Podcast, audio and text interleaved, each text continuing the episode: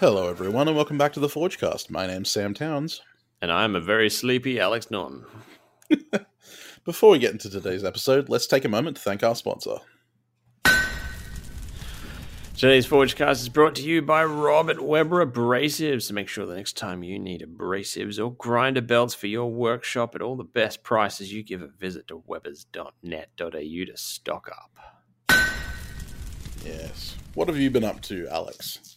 uh, had a big day yesterday. Actually, um, Nissa, my wife, has learned to make uh, special steel, and she's Mhm. had she's had one go at it before, but it was kind of in the midst of Broden and I making a heap of special steel, and it was just a a, a gomai with nickel, uh, so it was pretty straightforward.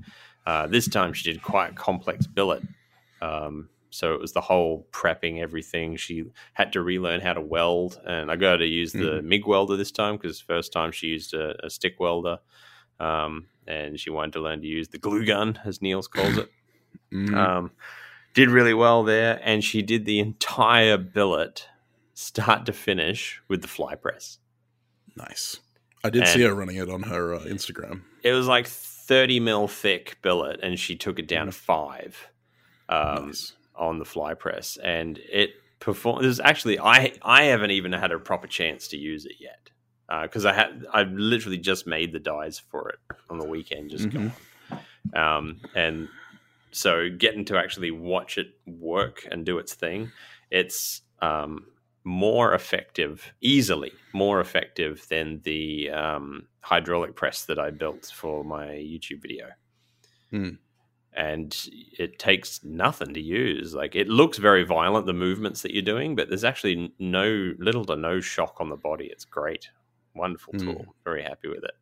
Um, It's especially good if you've got two people because you can have one person running the, the press and the other person just running the, the billet. yeah, I got to do the whole thing. I was I know, I um, saw. I, I had five knives to heat treat, and she had 5 Mhm. knives to heat treat. Actually, no, I had six knives to heat treat. She had five knives to heat treat, and her five knives were slip joints, so they all had back springs that need heat treating. So I said, "Look, I'll do all the heat treatment while you're working your billet because you show her what to do once, and she just goes Mhm. for it." Um, so I'm just standing there, just normalize, normalize, normalize, normalize, like all day. Um, to get all these things heat treated while she's just slowly getting progressively more exhausted on the fly press. But she got it done. Um, and I got the heat treatment done, which is good. So one of the knives in that batch was um a full tang hunter that I'm doing for a friend um, that has been wanting a knife off me for ages, but just hasn't gotten around to it. Um, and finally reached out and showed me a heap of photos of what they they sort of the style that they're looking for and what they like the look of aesthetically and and this person is a very avid hunter and has been a hunter for a long time and actually started their um, employment history off as a slaughterman as well and so they know Hmm. cutting up animals um, and so Mhm. they were very particular about knives um, and they uh, uh, after all of the discussion and everything, I had the discussion of steel selection with them.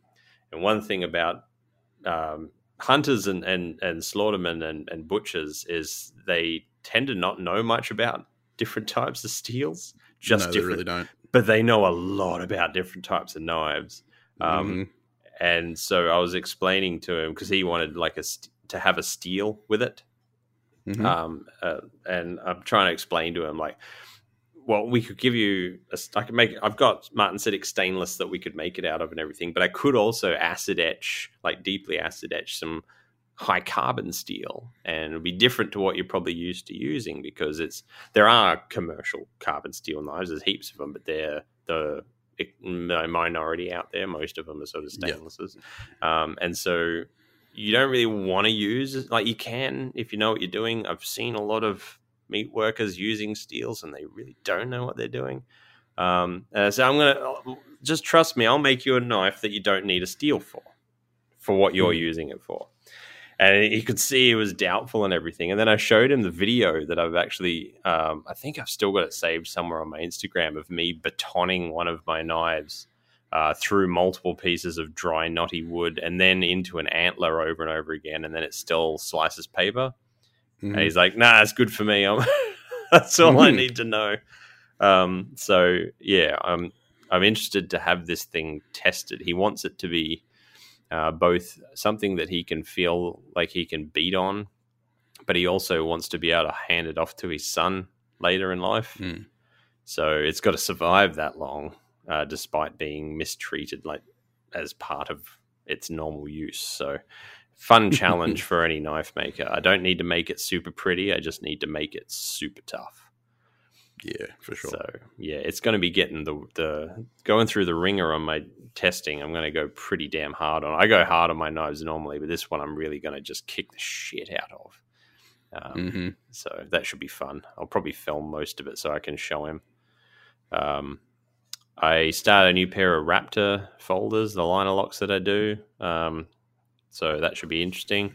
Um, working on my new high end folder, uh, all still early days uh, and a couple of ambient projects that I, I did because I was heat treating anyway, and I had offcuts of Coy Baker's uh, Mokumai steel that didn't didn't have them reserved for anything else. So I thought, since I'm doing a big batch of heat treatment, and I hate doing heat treatment, this is why I'm building this kiln. Um, I decided to just cut them out and profile them, and um, may as well put them in the batch anyway. So yeah. Um, my song of the week this week, um, I've had Tenacious D on there before, um, but I'm putting another Tenacious D song on there, one of their lesser known ones, but it's a great one. It's called Roadie. And mm. anybody that's ever known roadies, have you ever known, have you known any roadies? Like professional roadies? for a while. Yeah. They, they are a, a unique subculture of person. let's say. Uh, that's a that's a that's a way to put it. Yeah, especially the career roadies. There, you could almost spot them in a mall. yeah, like, they're, I'm, they're... I'm, pretty sure I know what you do for a living just by looking at you. they are a unique breed. That is, they're a really unique breed of people, and um, they they truly are, despite being one of the stranger types of human out there. Um, I'm specifically talking about career roadies here. Um, mm. But very rightly so, if it wasn't for them, concerts would be terrible. Live yes. performances would be awful.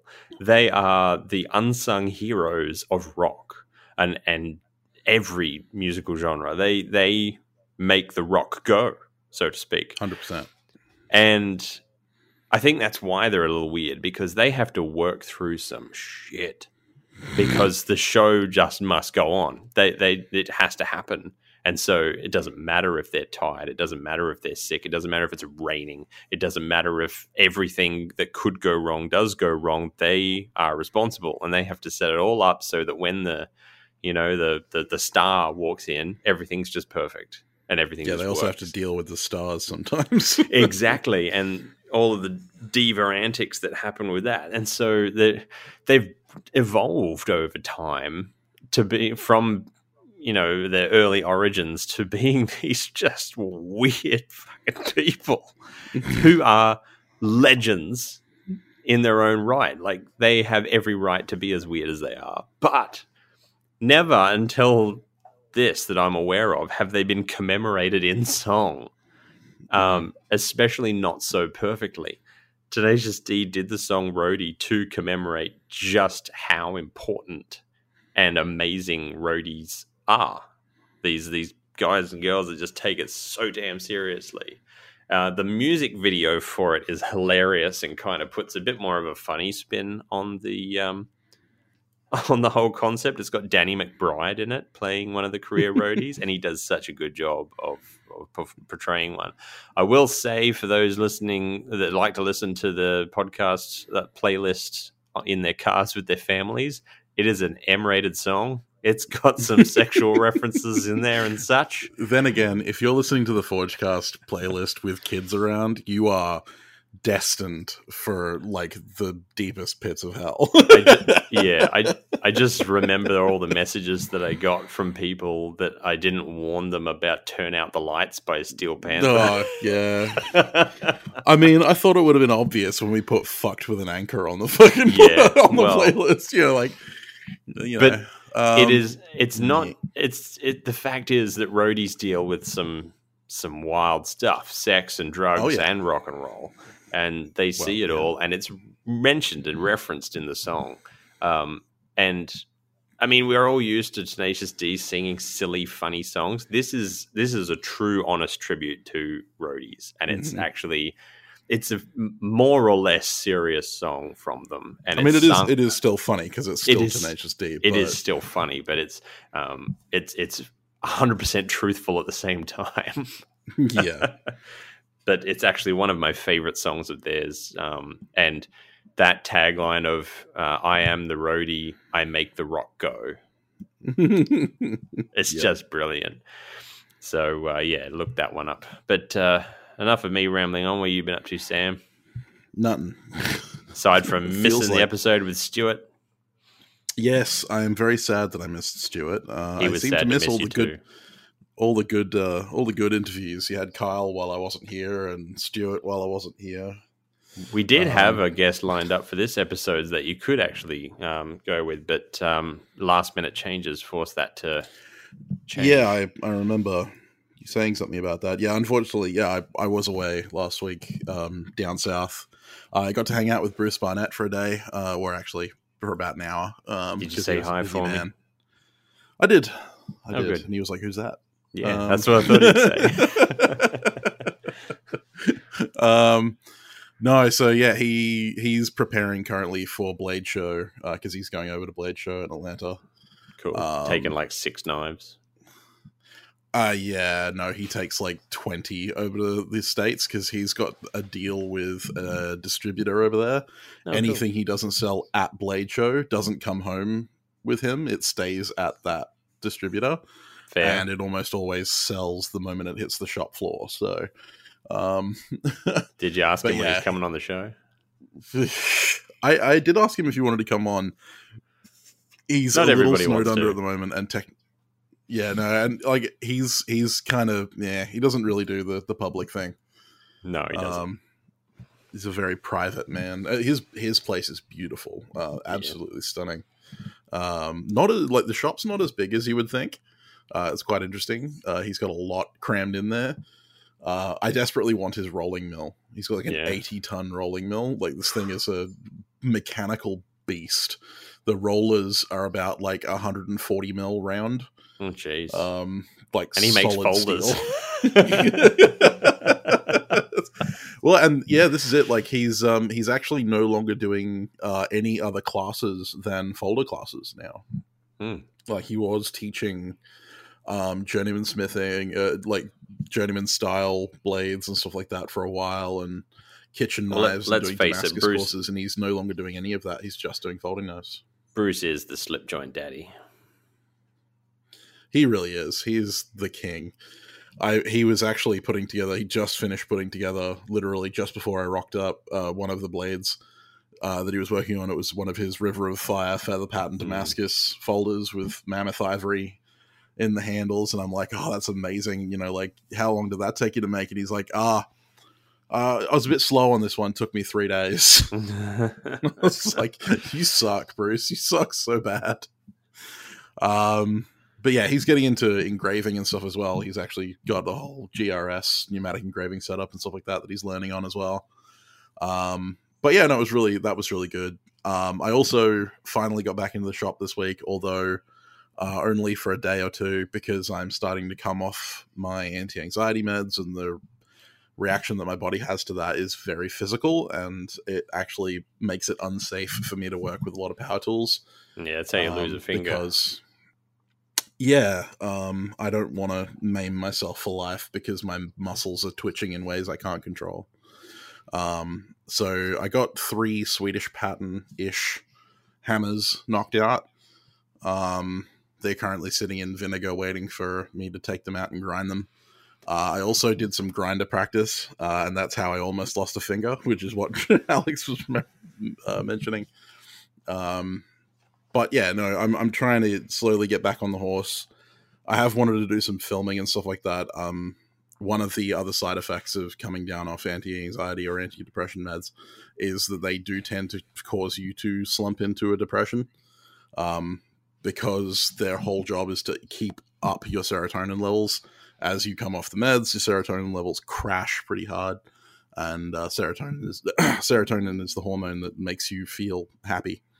Um, One of them. so well it's one of them yeah serotonin dopamine but serotonin is the one that is the contentment hormone basically. Um, so yeah i've been struggling with that uh, as well. I'm very lucky that i have uh, some very supportive friends and a very supportive girlfriend who's kept me my head above water um, but yeah I'm, I'm hoping that in a month or so i will be uh, off the meds or down onto the low dose that i want to be on um, and all of this will level out i'm just trying to keep my head above water until then Mm. it's been very fun, and I appreciate everyone's patience with me. I, I hate that I hate keep having to ask for it. Um, I'm pretty sure it's forthcoming regardless. I know. Um, but yeah, so other than that, I, I haven't really done anything. I did do a little bit of work on the Pugio dagger commission that I've had for like a year now. Yeah, I saw Um, that. got the grinds roughed in. I need to take it back to the grinder because I realized that my twitchiness was causing it to be all kinds of faceted. Um, so uh, I started hand sanding on it and then realized it was going to be a, like a six day hand sanding mission to get it right. So instead, I'm going to wait until my hands stop trembling and then I'll go take it back to the grinder. Mm. and I'm, go- I've got a couple blades that I can hand sand in the meantime. Uh, I got a wrought iron back sax and a like a mono steel sax um, that I want to put handles on. They're heat treated and everything. Stacks of So, um. Stacks of saxes. Um, got some cool ideas of what I want to do for the handles, so I might do that. Um, but yeah, that's that's pretty much it for me. Um, my song of the week this week, I I was talking. I can't remember. I think it was on one of my Instagram lives that I did, where I do like singing stuff on my Insta Mhm. and um, I rem- I realized that we don't have Fleetwood Mac on the playlist. Don't we? I don't think we have a Fleetwood Mac song on the playlist, All right. and I could not. I I, I looked and I couldn't see it, but then again, there are like 180 songs on there now. Yeah, it's a lot. Um, but one of my favorite songs from Fleetwood Mac is the song "Everywhere." Um, now I fell in love with a cover of it, but the original is is just as good. Um, and I think that there should be some classic Fleetwood Mac on the on the playlist.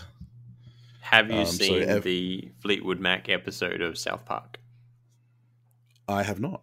where they go to Iraq and Stevie Nicks leaves, gets kidnapped, uh, but nobody notices because there's a goat there, and they just take the goat and just walk around with a goat and do it. And she does a concert, and the Oh goat's God. just like I "Eh." actually think I actually think I had forgotten that episode, but now that you're saying it, I remember. yes. And funnily funnily enough, I've actually seen Fleetwood Mac in concert, yeah. and the goat probably would have done a better job. Um Unfortunately, Stevie Nicks and Mick Flynn and all those guys, the drugs did them bad, and they they are not what they used to be. Um, it was it was probably one of the worst uh, concerts I'd ever been to. I was paid to be there, otherwise I wouldn't have been there. uh, I was working security at the time, but yeah, so um, I was very disappointed because I have been a Fleetwood Mac fan for a long time. So um, unfortunately, yes, age and, and drugs will catch up with you apparently. yeah. Unless you're Keith Richards. Well, yeah, but then again, Keith Richards is an immortal vampire that just happens to invest, you know, time into making himself look like, uh, you know, aging. He's actually Dorian Gray. exactly, yeah, Dorian Gray who could snort anthrax and be fine. exactly. Yeah, he's just yeah, perpetual human. hmm Him and Keanu Reeves have that, you know, like that pact hmm to to stay alive forever. And Um, um, uh, Maggie, um, what's her face? Professor McGonagall. Maggie Smith. Maggie Smith. Yeah. I was watching. Yeah. I rewatched Hook. Brilliant movie, by the Oh, way. yeah. But that was like thirty Amazing. years ago. yeah. she still looks the same. I know. She's like it's one of those people that yeah, just it never changes. You know what I found funny? I actually found out something interesting about Hook. Um Glenn Close, the actress, Mm.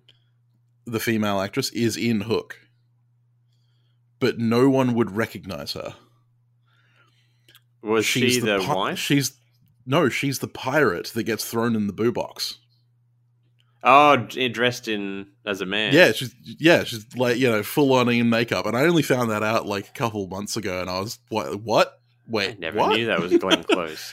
Yeah, it's actually Glenn Close, like you know, Oscar-winning fucking actress, Glenn Close.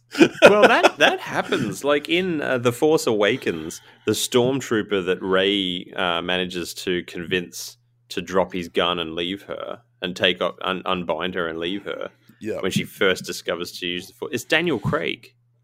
yeah, There was an there was an extra there that was supposed to be that role, but he was just happened to be on the set that day. He's like, "Fuck "Can I do it?" And they're like, "Yeah, sure."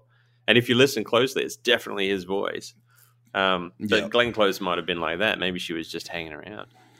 maybe. Yeah, I don't know, but I just thought it was hilarious because I, I like I know what Glenn Close looks like, and I had never noticed that in the movie Hook, which is one of the greatest movies. That Can Robin we uh, started.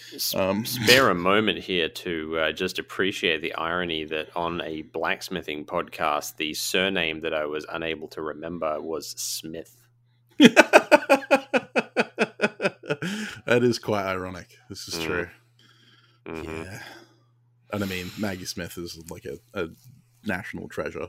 Oh, she's awesome. I want her to be my grandma. She's amazing. I would hate to have had her as a teacher though, because she she has got that McGonagall stare Oh, down yeah. pat. Yeah, the Golem Like- stare. Yeah, hilarious. Anyway, on that tangent, Yes. shall we do so- our inspirations? sure.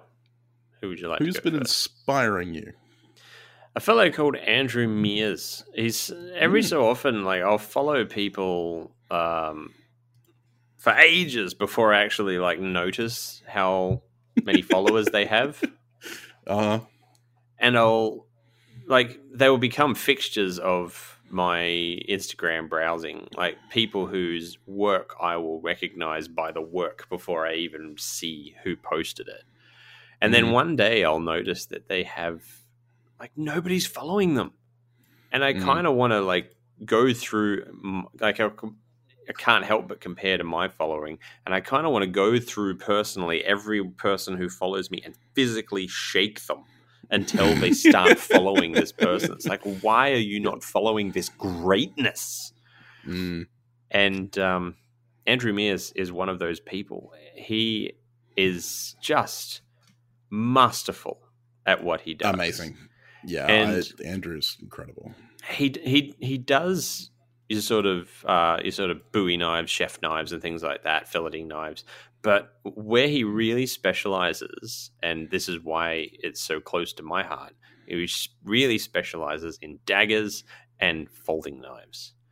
Um, in that arena, he just never ceases to amaze with everything he puts out. Don't get me wrong, his Bowies and chef knives are also excellent, but he does uh, incredible engraving. He does incredible snappy automatic opening mechanisms. He does incredibly detailed, rich Damascus patterns. He does incredible sort of playing with shape and curvature and symmetry and and his work, his attention to detail is mind-numbingly good. He does gold inlays and things.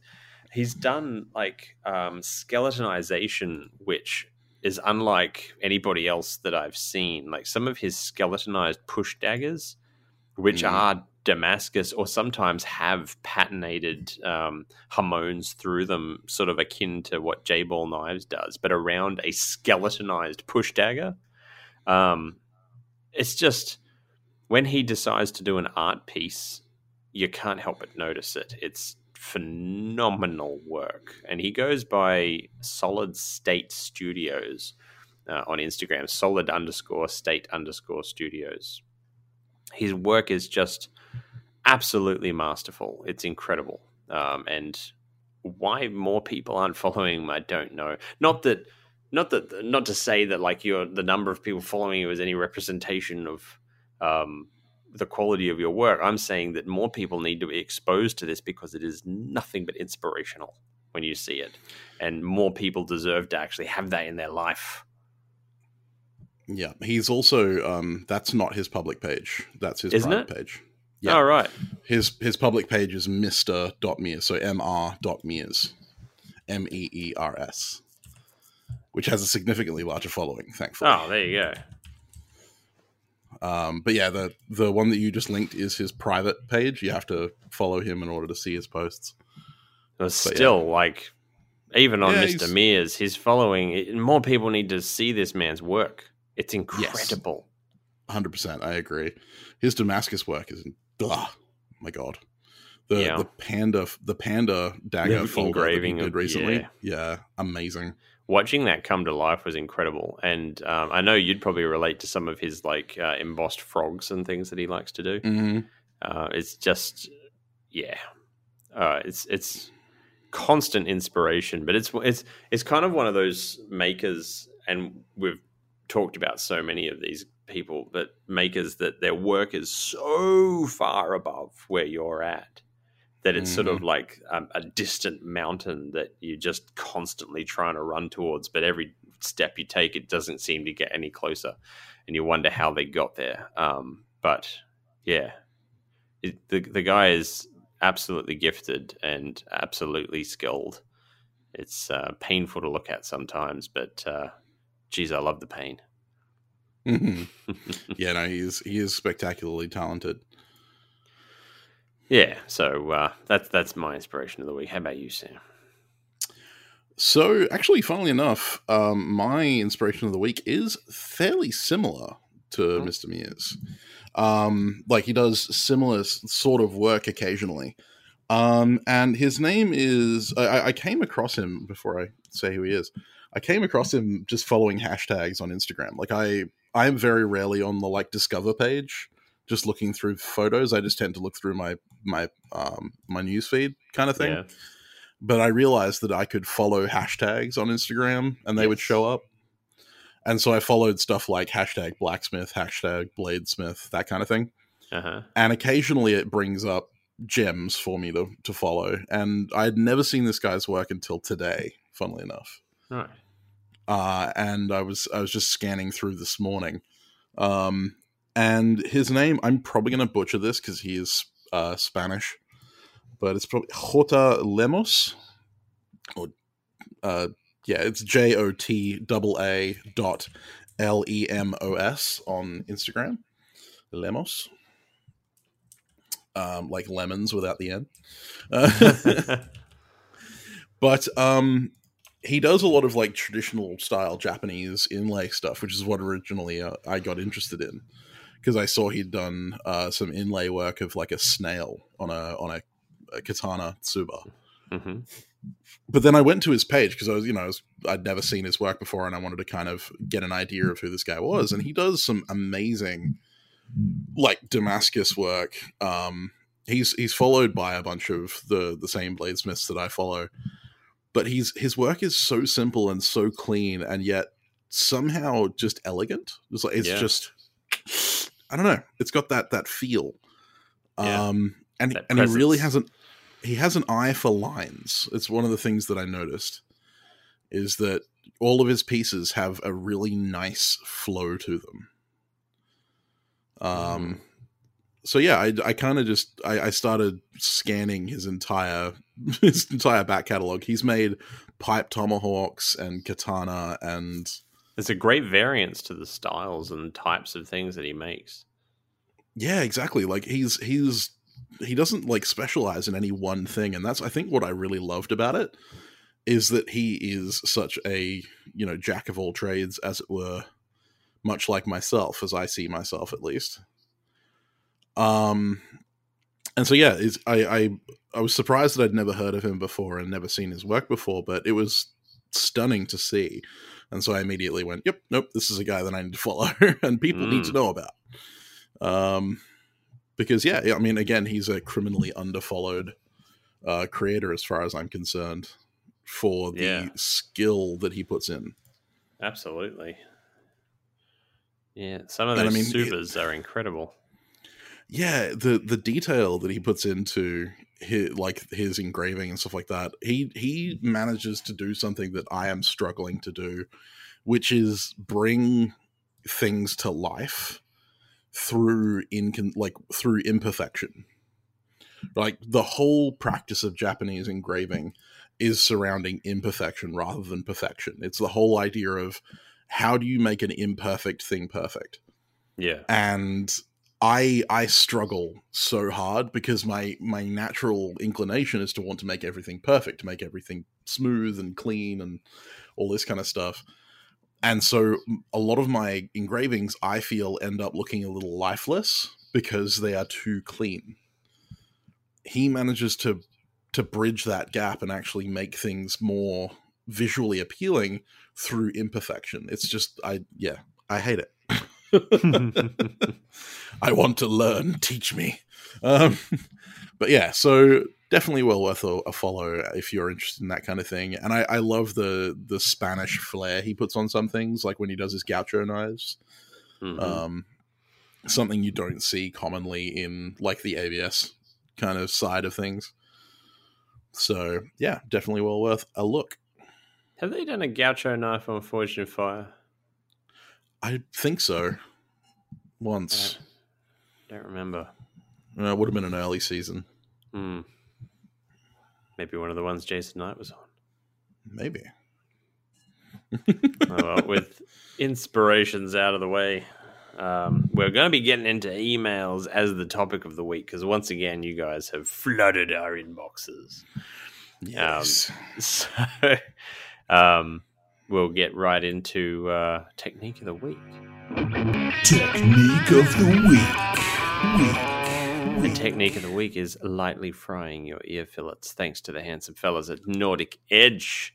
Knife steels, handle materials, kits, not to mention every tool from tongs to power hammers can be found on their easy to use website, nordicedge.com.au. And don't forget to check out the Australian Knife Making Awards, which are actually being hosted by Nordic Edge. You can find the details of those on both the Nordic Edge YouTube channel and the Australian Beginner Knife Making Group Facebook. So, yes. Even half asleep, Uh, I can make you giggle. Oh man. Um I was gonna say, gonna clarify that the fact that we've been inundated with with uh, enough uh, emails that we can make an episode out of it is actually fantastic because it you know it means that we've got more context for what we're actually talking about because otherwise we're just bringing up random crap and we don't know if it's interesting to you guys so We just love the sound of our own that, voices, please. really. yeah that's it that's why we're doing Yeah, this that's right. That's why we've um, done it for you know almost three years Yeah. And remember, if you do have questions, do email them to the show and, and not uh, send it to our personal Instagram, simply because both Sam and I do this full time. So um, we take the time, we actually like segment the time to do the show uh, as part Mm. of our job. So it's much easier to have everything in one place instead of having to go to each of our accounts. And I can't access Sam's messages and Sam can't access mine. Thank God. Poor boy would be traumatized. Specifically speaking like um alex does all of the technical stuff on that side of things. Like i don't do any of the audio or, or the uploading or anything like that. So sending your messages directly to alex just increases his workload beyond what he's already taken on. I am literally just a voice on a microphone. Like for this it- pod for, as far as this podcast goes that is my input. It's, it's much easier to be able to just open Gmail and go, oh, there's a list. It's all Yeah, exactly, yeah. neatly, neatly packed for me. So you know, like I don't even have I don't even have the the password to the Forgecast Instagram. Like Alex runs all of that. So I won't, I won't let him have it. He'll start. No, he'll start it. putting up photos of I don't know. Or he might put photos of Shadow. Maybe I should give it. I know, never. Mm. We don't see Shadow enough. well, I don't see Shadow very often either. So That's true. Not even when you go to your shed. no, um, that's a story. Anyway, mm, Yeah. Well, our first email comes from Thomas Kelly, and he says, "Dear the Forgecast, Long time listener, first time caller. Thank you, thank you, thank you. You've both helped me so many times in DMs already, and I'm extremely grateful for how open you are with sharing your knowledge. Sam, I love my hammer. Alex, I'm winning that knife. I think he's talking about my slip joint. Um, I am only up to episode 76, but I'm trying to take notes as I go. I have a question and would also like to respond to the DreamWorks query you posted a few episodes ago in my timeline. yeah, that was a couple of years ago. yes. He said, firstly, is there such a thing as too much love for a knife that you have given to a customer? I watched my mum go through the steps of cleaning and oiling her chef knife and could see nothing wrong, but I am also a huge fucking noob. There are some tiny red rust spots on a recycled leaf spring Euro chef knife I made her, and I've never had any. Uh, I've never had this on any of my own knives that I have made for use at home. She swears blind that she's following the wash, dry, dry, dry oil process, and I wonder if she's doing it too often or something. Not sure how red rust spots can form if you're doing everything right. Any odd tips you can advise on would be appreciated. As you've also said, people do weird things. Yes, they do. My Hmm. dream project would also be a door lock that could go on Notre Dame Cathedral. But hmm. i- in the meantime, I'm addicted to tool making, and much like Professor Kilvin's ever burning lamp idea in the name of the wind, I'm convinced that there is a way of making a perfect pair of tongs. Spring steel handles with quenchable bits or some such wizardry. May seem like a humble goal, but I feel like tools are what separates us as humans. And if I can make great tools that a blacksmith would want to use, it would fill my heart with joy. Thanks again for all you do and all your guidance. Power to you both, Thomas Kelly. Well, that's lovely. Thank you, Thomas. So, Um, I first of all, uh, I I appreciate a man of, of good taste, and thank you for the uh, name of the wind um, reference. I love that series. Um, but yeah, so first question: the the rusty kitchen knife. Only one way rust happens. There's, there's Yes. literally one, yes. and that is Um, oxygen getting to the steel. One thing be that water or air doesn't matter. One thing you didn't actually mention is what is the surface finish of the steel and what has been done to it? Was it pre oxidized? What um, grit did you take it to? Because if you take something to an 800 grit, it will not rust as readily as something that you left at 120 grit. Uh, Mhm. Simply because at a very small level that is smaller than the human eye can see, there is much more surface area on a low grit finish than there is on a high grit finish uh, because of the grooves that the sanding scratches leave. Yeah. Um, the other one is if it's been used to cut like um, Certain, high acidity, yeah, Yeah. like high acidity stuff like fruits, vegetable, like uh, fruits or uh, acidic vegetables like tomato or uh, potato or anything like that. It can lead to pepper spotting. Pepper spotting is basically uh, the rapid formation of spots of uh, ferrous chloride, uh, ferrous, sorry, ferrous oxide rather than ferric oxide. So ferrous oxide being Fe3O4 rather than Fe2O3, the red rust that we're used to.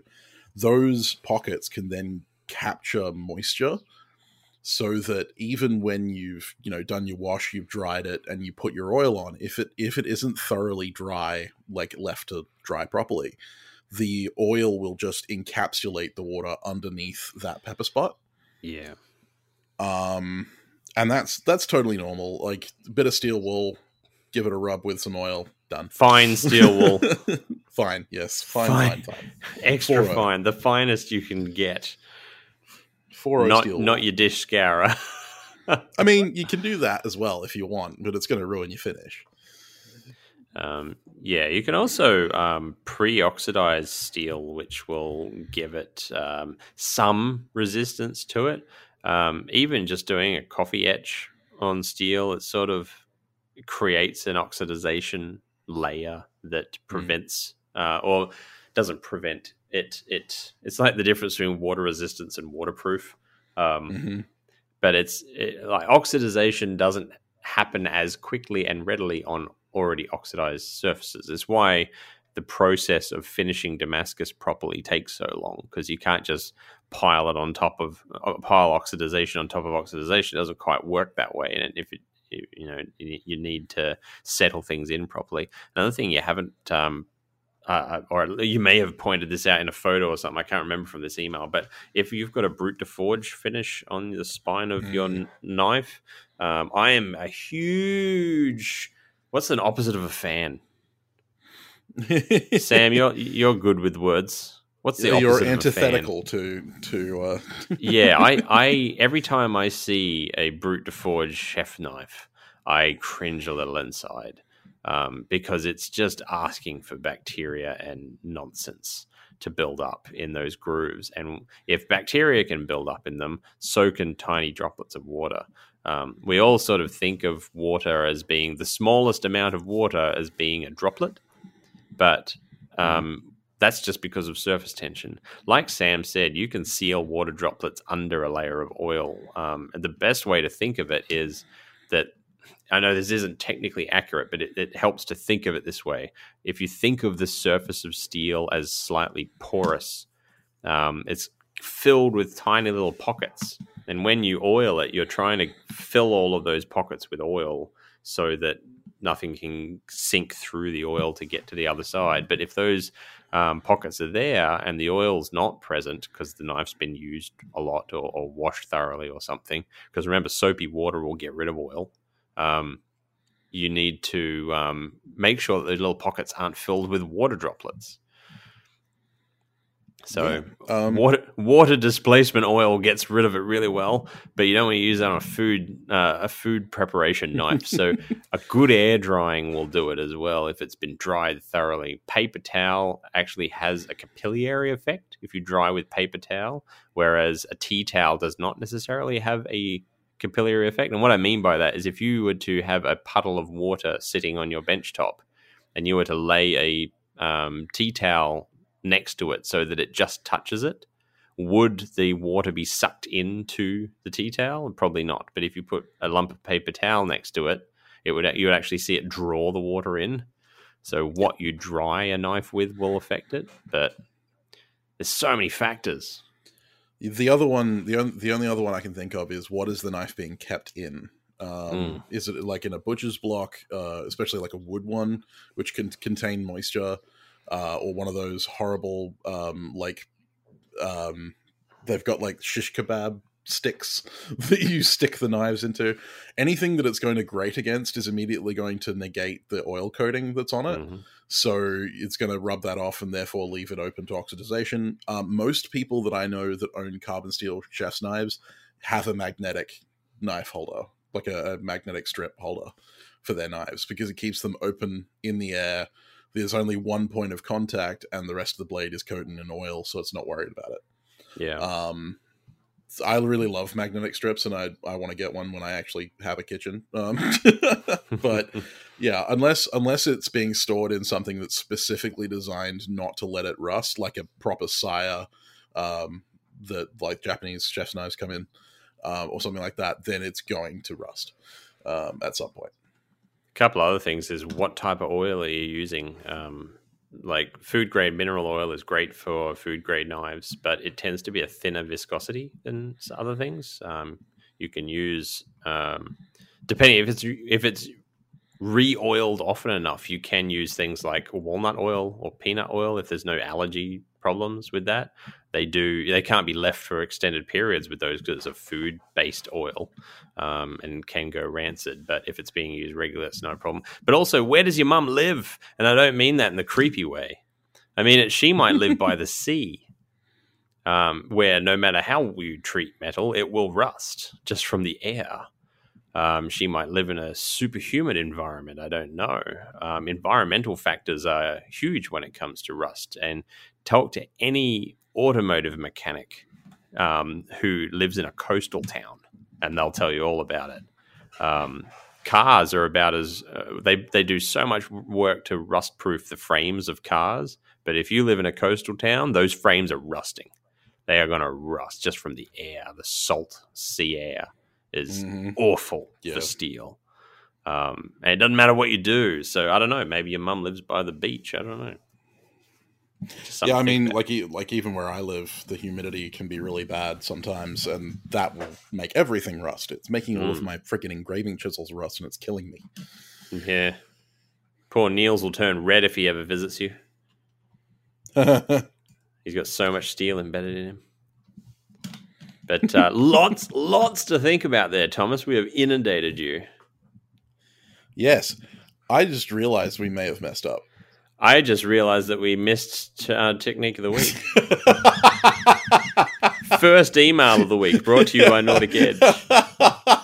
There you go, Thomas. we are both we're both like hanging on So by our fingernails. We're both fucking exhausted. This is literally we're recording this the night before. You know, I'm just, I'm just gonna Live. say, I've, I've got to, I've got to call out some bullshit. I watched a video earlier today of how to make you feel awake if you are tired during the day, and they gave me this bullshit of looking up for 10 to 15 seconds and lifting your chin. Because, and I'm, I've been doing that. It's not doing shit. that had 40 million views. God damn it! Yep. Lies, Oh, man. theatricality, and Fuck it. deception. pseudoscientific bullshit. It'll get you views every time. Nothing beats coffee. Although, um, long-time listener of the Forgecast, Stefan um, sent me some of that Berserker coffee from Germany. That's like hyper. That's the Mhm. most most high caffeine coffee in the world. I am a veteran coffee drinker. That shit gives me the jitters. I feel like I'm going to have a Yeah. heart attack after a cup of that stuff. God damn. I used to be a literally like a 12 to 15 cup a day guy. That stuff puts me on the ground, man. I, I have, it's it's in the cupboard. I'm not using it. I'm saving it for emergencies. anyway, Anyway. like our stuff up, you know, notwithstanding. Um, technique yeah, of the Tom- week this week. Our fail, Thomas's benefit. So there you go, Thomas. Exactly, You're just yeah, like pre technique of the week for the first time.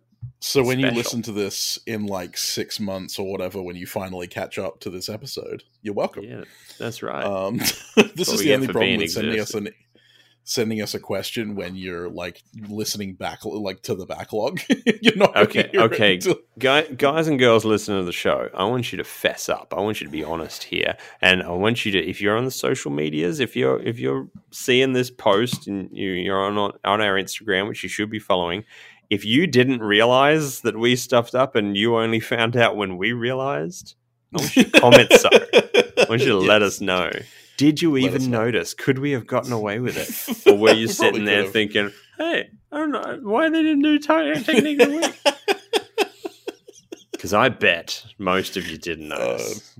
it was it was a smooth transition into a fuck up. you were lulled by my sweet caramel baritone. That's right. Technique of the week this week is turning. Turning, not bending. Make sure that you use your indicator first. That's right. Correctly. Uh, yes. Up is left, down is right. America. Yeah, that's right. Goddamn blinkers. Got to use it in the Um, parking lot. Although on European cars, it's the opposite way around because the fucking like the indicator lever is on the left hand side. So up is Oh. right, down is le- I hate it. I drove a BMW for the first time like a month ago. I hated it because I every time I went to indicate, I turned on the friggin' windshield wipers. yeah, that's weird. But the windshield wipers were saying, "I'm going right. I'm going right." That's it. Anyway, turning. if Um, you don't know in blacksmithing, turning, I'm always I'm always liking to tell people that they're not using rounding hammers; they're using turning hammers. Um, and I have had people message me saying, "What is turning?" Um, turning is is basically bending on the short edge. It's um, think of it like making a horseshoe. If you've got a um, a bar of steel that is wider in one dimension and thinner in the other one, so it might be like a pristine bar of 1084 from Nordic Edge that's 3.5 mil thick and 35 mil wide. Um, turning it would be putting that 3.5 mil edge on your anvil and bending it down that way, uh, making it round Yeah. the corner, so to, so to speak. Forging Rainbow Road. now, now doing this is difficult and it presents challenges, and it is a test of a blacksmith's skill to be able to turn accurately with few, if any, corrections as you go, because that bar is going to want to twist, it's going to want to fold on you. The corners, inner corner is going to want to collapse if you're not doing it right, and most of all, it's going to completely jump out of your hand while you're doing it, because turning Mhm. takes exponentially more force than bending. And if you're working on a thick enough piece, it takes a lot of force, a lot more than you'd think, which is why turning hammers exist because they have a general forging face on one side, which is flat, and they have a turning face on the other, which is almost halfway between a flat face and a ball peen face, rounded. And that focuses your hammer force into one small point, magnifying your strike force because you're not trying to deform the metal in this. You're not upsetting. You are actually trying to bend it over. And it's best done in short short step passes. So you'll slowly feed the work across the edge of and over the edge of the anvil whilst doing skipping blows with the turning face of your hammer. And you will by doing that you will bend it a little bit eh, or turn it a little bit and then you'll do the process again and again and again until you get to the desired size. Now, while you're doing that, it's going to upset your bar slightly. So you have to actually correct for that by putting it back on the flat and knocking down the thickened bottom that's going to form. But by mm. doing that, you're going to start undoing the turn to a certain Yeah. extent. So you have to try and get as much turning done as possible each pass so that it's not counted when you flatten the bar out again. I would also highly recommend if you haven't tried turning before, look up forging a horseshoe Yeah. and see how a farrier does it because most people when i've like tried to teach uh, something that involved turning or bending normally you'll put it over the far edge of the anvil and tr- smack it downwards right Mm. try and bend it down over the edge of the anvil problem with that is, is that you're putting upward force on the end that you're holding on to whether that be the bar or normally a pair of tongs And it's going to jump right out of your And- hand. Yeah in the in the worst case it's going to flip out of your hand and either up into your face or into the person that's across the room from you or it's going to just jar the crap out of your wrist and it's going to make a really nasty sharp dent in the in the work from Mm. the edge of the anvil farriers what they'll do is take their tongs position them so that they're basically 90 degrees to the stock so that the the stock is running um, laterally through the jaws rather than parallel with the jaws.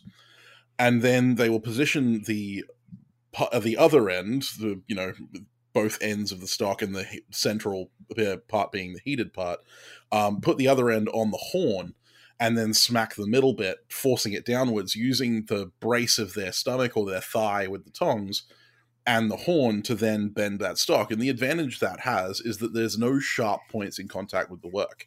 So you're not going to be denting or, you know, like causing little nicks in your work, especially because we're using that rounding hammer. That round face is going to stop you from putting any chop marks from the edges of your hammer into the the work and that can start your bend really well. If you want to turn it into a 90 degree bend later you can take that to the anvil and then f- like flatten it all out and stuff like that. That'll make it a lot easier. But getting that bend started i highly recommend that method rather than using the over the edge of the anvil trick like half the people i know do Maybe that should be a Forge Cast challenge one time. Make a horseshoe. that'll be an interesting one i reckon that would be a really good competition one Because it's not just the turning, it's the, the hole punching and the clips. The clips are probably the hardest part. and not only that but there are so many different kinds of horseshoe like Yeah. you- yeah. you Not can- all of them have your- clips, but like if you're going to make a horseshoe for a challenge and you don't put clips in it, come on, you're taking the easy route. But I mean, like, I would really love to see like do a competition and just like see make a horseshoe and then just see like anyone makes like a super intricate heart pattern, um, like off center um horseshoe for like bilateral dissection of the hoof. Um, that would be really interesting. We've probably got like one actual professional farrier listening to the show. It's going to be like, it's Farrier's time to shine. so meanwhile, we for unbeknownst to us, Craig Trinkle has been listening in this entire time, and it's like, yes. Oh man, like, sorry guys, you all lose. I challenge anybody to make a horseshoe better and faster than him. It's just oh, oh god. watching him work, making tongs. It just Oh, if It's- you if it's you haven't looked at if you haven't looked at the uh, the World Champion Blacksmiths Association uh, YouTube channel, well, Craig, Craig was my um, um, inspiration of the week for his tong making videos uh, about two years ago. Yeah, I uh, have watched literally every video that he's made, like horseshoes, tongs, whatever he's made. I've watched it because that watching that man run a hammer is just it's oh an- my god, It's, it's like watching a professional dancer.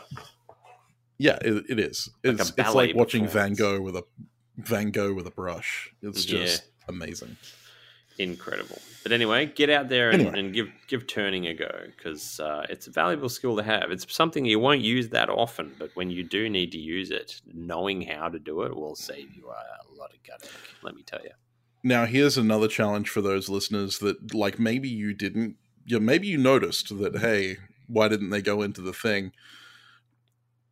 Did you think that when we said turning, you were going to think about lathes? Mm. Because I did. When when Alex told me that the technique of the week was going to be turning, I was like, this is going to be great because I'm going to have nothing to say. You're like, God damn it! He's he's got a lathe and a mill, and he's turning into a machinist. I knew it. just gonna, he's just lording over me all of these awesome tools that he has access to. Like, no, no, Sam, got a lathe. And then I snatched Dick. it back with the forge technique. anyway, Can't Now tell we're tired. Now that we've done technique of the week, we can get back into emails. and next email comes from Ben. He says, Hey, Alex and Sam, I have a few questions for you if you don't mind my asking. First off, um, what are your Patreons? I did actually email Ben back for this, um, but if anybody else is looking for our Patreons, both Sam and I have the links to them in our Instagram bios. yes. He says, secondly, I bought an arc welder because the flux core welder that I had sucks. I'm assuming you mean a MIG welder there, Ben. Um, I thought it was just me, but after listening to you guys' episode on welding, I was quite glad to hear that apparently flux core welders are just messy as hell innately. Um, most of the So time, f- there are decent welders out there that can get good results out of them. I'm not one of them, and I know So, like, not. I mean, flux core, flux core itself, flux core raw, like wire, is terrible. Mm, But MIG welders themselves are not. If you're No. running argon through them, yeah, that's right? Like, because uh, or some no- other inert gas. Yeah, flux core welder is basically just a MIG welder that's not running inert gas. That's all. Mm. Um, because it needs flux core in order to weld. And yes, they spit like crap. I hate them. Yeah. Uh, and that's why I don't have a MIG welder. Is because I can't afford argon. He says, I've spent quite a few hours just practicing getting an arc going, but apparently the rods I'm using that I got from a buddy are hard surfacing rods and are not really made to fuse metal together properly. So I was wondering what type of rods you like to use for just conventional welding, as in trying to actually marry pieces of metal together. I know that hardenable steel and mild steel are probably not going to want to weld together easily, but if I remember correctly, you said there was a specific type of rod that you like to use for that. I'm also curious about heat treats. Uh, well, this this next part is long, so I'm going to address this first. You want general purpose electrodes, and you want dissimilar electrodes. So general think- purpose is for your just sticking 60, to yeah, well, different 13? different different countries refer to them by different codes. So what they call Okay. here are different in England, different to America, but they're all referred to, regardless of the code, as general purpose electrodes, and they're usually about three mil or an eighth of an inch thick. Um, although you can get them up to like quarter inch.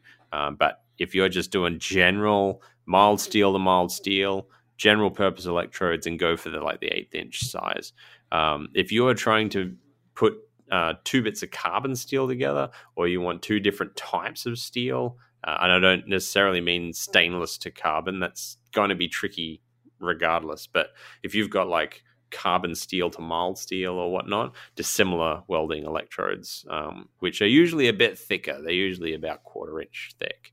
Um, for good reason, um, and they're nice and goopy, and they they do a good job. They're the two two types you want to have on hand, and they will get you through ninety nine percent of the welding that you'll ever do.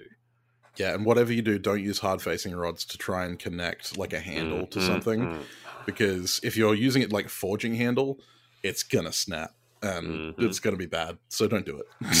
And actually, Sam got me onto this really good trick: is using dissimilar electrodes to attach handles because they just Yeah. goop on nice and thick, and it's so much stronger than a general purpose uh, weld under impact, which you're going to be doing a lot of. Yeah. Uh, although I have learned the hard way that you should not use uh, dissimilar metal electrodes to weld up Damascus billets because the flux that they use smokes, and that flux will inhibit any weld with no matter what kind of flux you use. Mm. Um, it's actually been painful. I've lost a couple billets to dissimilar metal electrodes, so be Oh, careful. jeez. There you go. Monosteel. Pro tips: learn from our failures. Well, you know Um, that's what we're here for. And part two, he says, I am also curious about heat treats. What kind of heat treat would be good for an unknown steel? I work in construction, so I, let's just say, liberated a lot of material. A large bulk of it, I had looked up the alloy, and it's been it's between 0.5 and 0.7% carbon, along with a bunch of other random crap. So, in theory, it should be hardenable, but it's not made for hardening since it's used to pin concrete barriers together. I've been working on a chunk of it and it's hard as shit to move. I've normalized it twice now, but when I do heat treat it, should I just heat it up to around critical and oil quench to test it? If you could also refresh me on the firebrick recipe, including vermiculite and perlite, I would love it. That, by the way, there's a post on the Instagram for the Forgecast. You'll go back a ways and I've saved it as a post because I get this so often and I have forgotten. so, um, Seven seven two four, I think. quenching um, mystery steels the best thing to do and we've talked about this before. I'm actually planning on a video on it of um, what like a part two to my scrap steel video? I wanted to do a thing of what the process is to go through um, for steels that you don't know. But really the best thing you can do is to take um, a length of it and forge out several pieces that are about three inches long nice and thin like an eighth inch thin um, and only About a half inch wide. half inch wide. Yeah, that'll do. Um, get them as consistent as you can, but get together like four or five pieces like this, and then heat the first one up to non-magnetic, and then quench it in brine. Um, so salty water. Um, dissolve the salt in water. Don't just add salt to cold water. Boil water, dissolve salt into it, and you have brine. Um, it's the most aggressive quench that you can realistically get. Um, and then snap test it. Wear safety glasses, snap test it, and have a look and see whether or not it snaps cleanly and doesn't shear or rip. Um, if it does, it means it can harden. So now you need to get, start dialing it back, like how aggressive the quench is, to see how far back you can go. So try it in something that is like uh, that you else that you've got lying around, like rice bran oil uh, or canola oil or whatever that you've got that's a quenchant. um, and try it on all of these different bits and see how they snap. Um, and once you've got it sort of dialed in, you can then start normalizing it after uh, before you do the quench. You could try annealing it first and then do a, a full on three step normalization process where you're a little bit below mag- non magnetic, then at non magnetic, then a little bit above it. Really thoroughly do that. Do your quench, then snap it. And have a look at the grain structure. Have you been able to reduce that grain structure down and get it nice and powdery? If you can, then there's hope for the steel, and you've sort of got an idea by then. You'll start be forming an idea of what you can use to actually achieve a good hardness with it, and then you can get it sent away to. Um, if you don't have a hardness tester, you can get it sent uh, a, a, a, like a. I think you can send samples to places and get hardness testing done, can't you?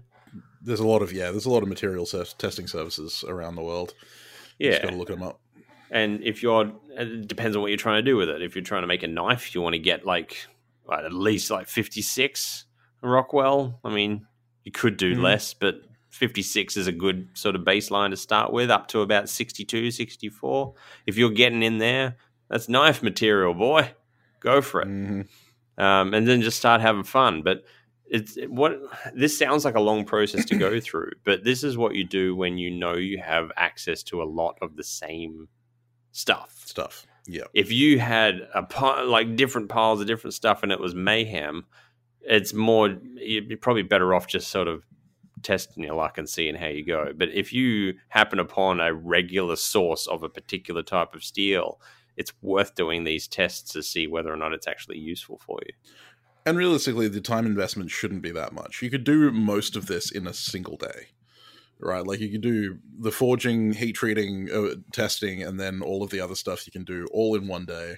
Um, and if you've got access to a lot, like when I started getting springs from my local spring manufacturer, they supplied me and they told me these are SUP 9 because we order them.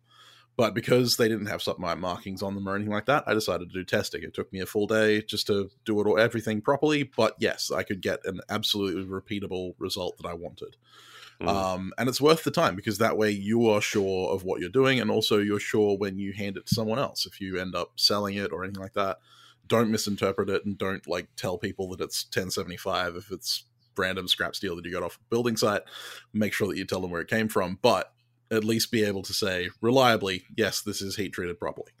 And if you do happen upon a large amount of it or a, a repeatable source of a particular type, and you find that it can harden to an extent good enough to make a product, you can actually send off segments of it to get spectroscopically analyzed and then find out exactly what type of steel it is. And then you can actually tell people that it is this type of steel.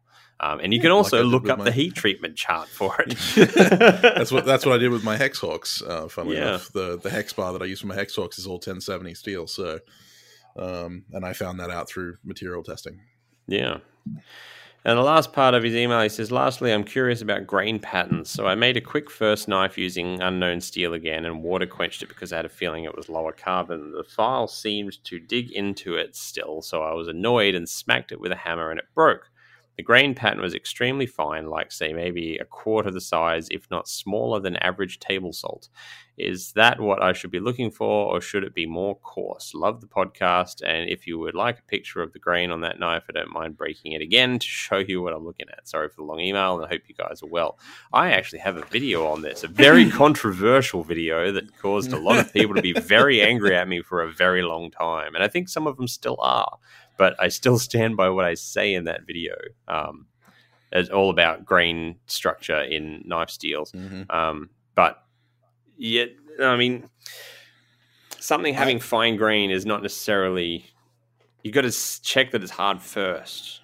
I mean, if it broke that easily, then there would be some hardness to it. I would say that the file dug in because it was decarburized.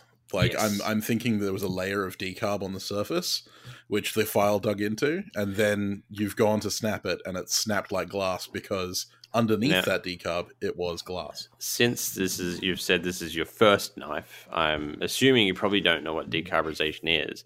Um, in simple terms, it's just the presence of it being under that much heat, oxygenated heat in your forge for the number of times that it takes you to forge out the knife. It's actually sucking carbon out of the outer layer of the steel. Um, it's sort of like how meat dries out from the outside and then slowly goes drier on the inside. But if you were to take a piece of meat that's it's all dry and crispy on the outside and cut into it, the inside is probably still nice and juicy. Um, steel does the same thing in an oxygen-rich fire, and so you can get Reverse a- case hardening. yeah, it's it's exactly it's the inverse of case hardening. So you'll do the file test, and you'll feel like you're you're digging in and it's biting, but it's actually just because the outer jacket of the steel is quite soft. So if you were to grind back just a little bit of the edge of the knife, um, just knock off. Oh, geez, what like less than a sixteenth? That'd be a thirty second Oh, of an easy. inch yeah, um, less than that even 64th an inch like ten thou you're going to get um, past that decarb layer if there is one and then try file testing it so if you if you especially if you did a water quench on steel that you know is hardenable um, I would I would be doing that before file testing, before, especially before hitting it with a hammer and breaking it deliberately. um, yeah. Decarb is a thing. Like there are there are professional grade knife steels that are known to decarburize, and so people just prepare for it because they know it's going to happen. Right. Yeah, 80CrV2 is great for that. Um, I will say so. As far as like fine grain structure goes, while it is not necessarily the like the thing that we need to worry about the most when starting in knife making, I have a photo on my Instagram of recently I snapped one of my fighting blades that I was working on, my birthday blade, that has as close to industrial fine grain as you will find. uh, I was very impressed myself. sugar. Yeah, literally can't see the grain. It was like even in person, it looks like broken ceramic, like broken fine china. Yeah. Uh, and that's that's basically what you're looking for ideally. If you want a visual representation of that, you, Alex and I really love to to uh, recommend you grab an old file, uh, specifically an old good quality file like a Wiltshire or something like that, and snap it, Mhm. and you will see factory Perfection. grade grain. Yeah. yeah. Uh, and then like that's what you want to aim for. But realistically, if you're not using thermally controlled kiln or a thermally controlled forge where you have a thermocouple and you're reading your temperatures and controlling things properly, you're not going to get that. Uh, the finer the grain, the better. If it's if you can see like individual sand grain pieces, then you Mhm. are way over temperature. like you are you are not normalizing properly. But yeah. the finer the grain, the better. But in the end of the day, if the knife can do the thing that you want it to do, the grain size doesn't matter as much. Yeah. Yeah. I mean, it's And always Alex- good to have Alex has something. proven that. It's always good to have something to aim at. Like I, I have, I like working with uh, 1084. It's my favorite steel to use, and so I have spent ridiculous amounts of time perfecting my heat treatment of 1084 in my particular setup to get the tightest, smallest grain structure that I possibly can. And I can now get it looking very similar to the inside of a file. Like I'll do a snap test and it looks like gray plastic inside. Mhm. And I'm happy with that. But if you get me to heat treat W2, Mhm. it probably wouldn't look that good because I haven't Yeah. invested that time. But I have a repeatable source of 1084. I decided that's the one I'm investing my chips on, and I want to know what I'm getting when I do my heat treatment with my setup with 1084. If I were to try and get that level of accuracy with like a dozen different steels, I'd be spending all my time practicing heat treatment. So you find something that you're wanting to work with a lot and you can get you know get very good with it even with a basic setup. I don't have a kiln yet. Mm. Um and I, because of that, I have to go through ridiculous measures to actually achieve that grain structure. and even with a kiln, um, and this is something that uh, one of our uh, favorite channels, Outdoors 55, proved. Even with a kiln, you can mess up the grain structure of a steel.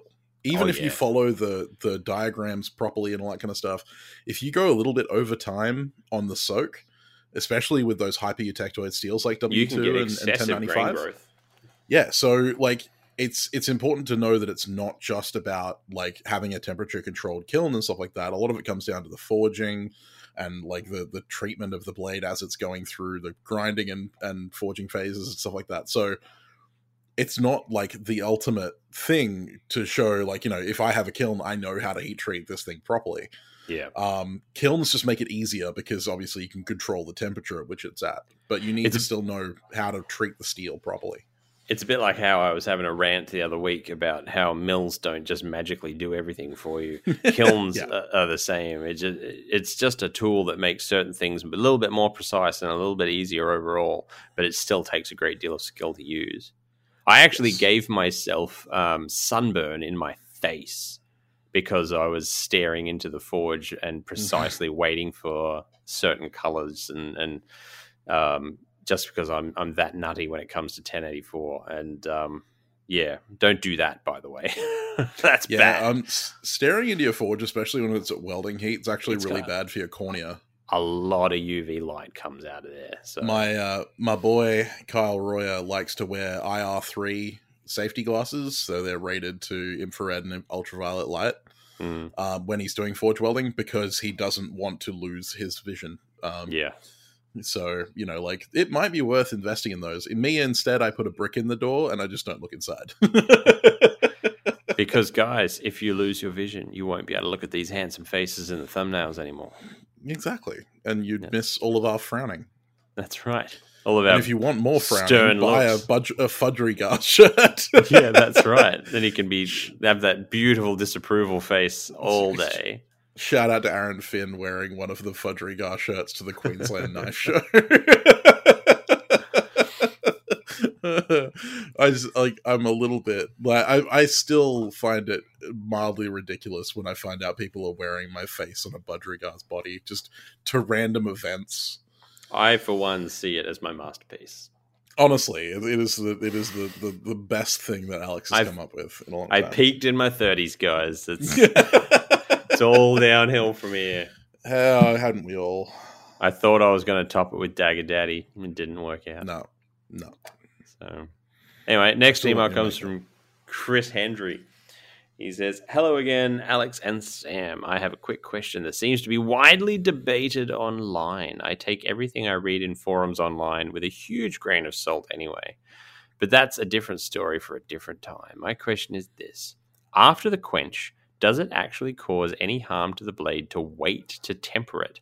I have a Paragon kiln that I use for normalizing and temperature control for heat treatment.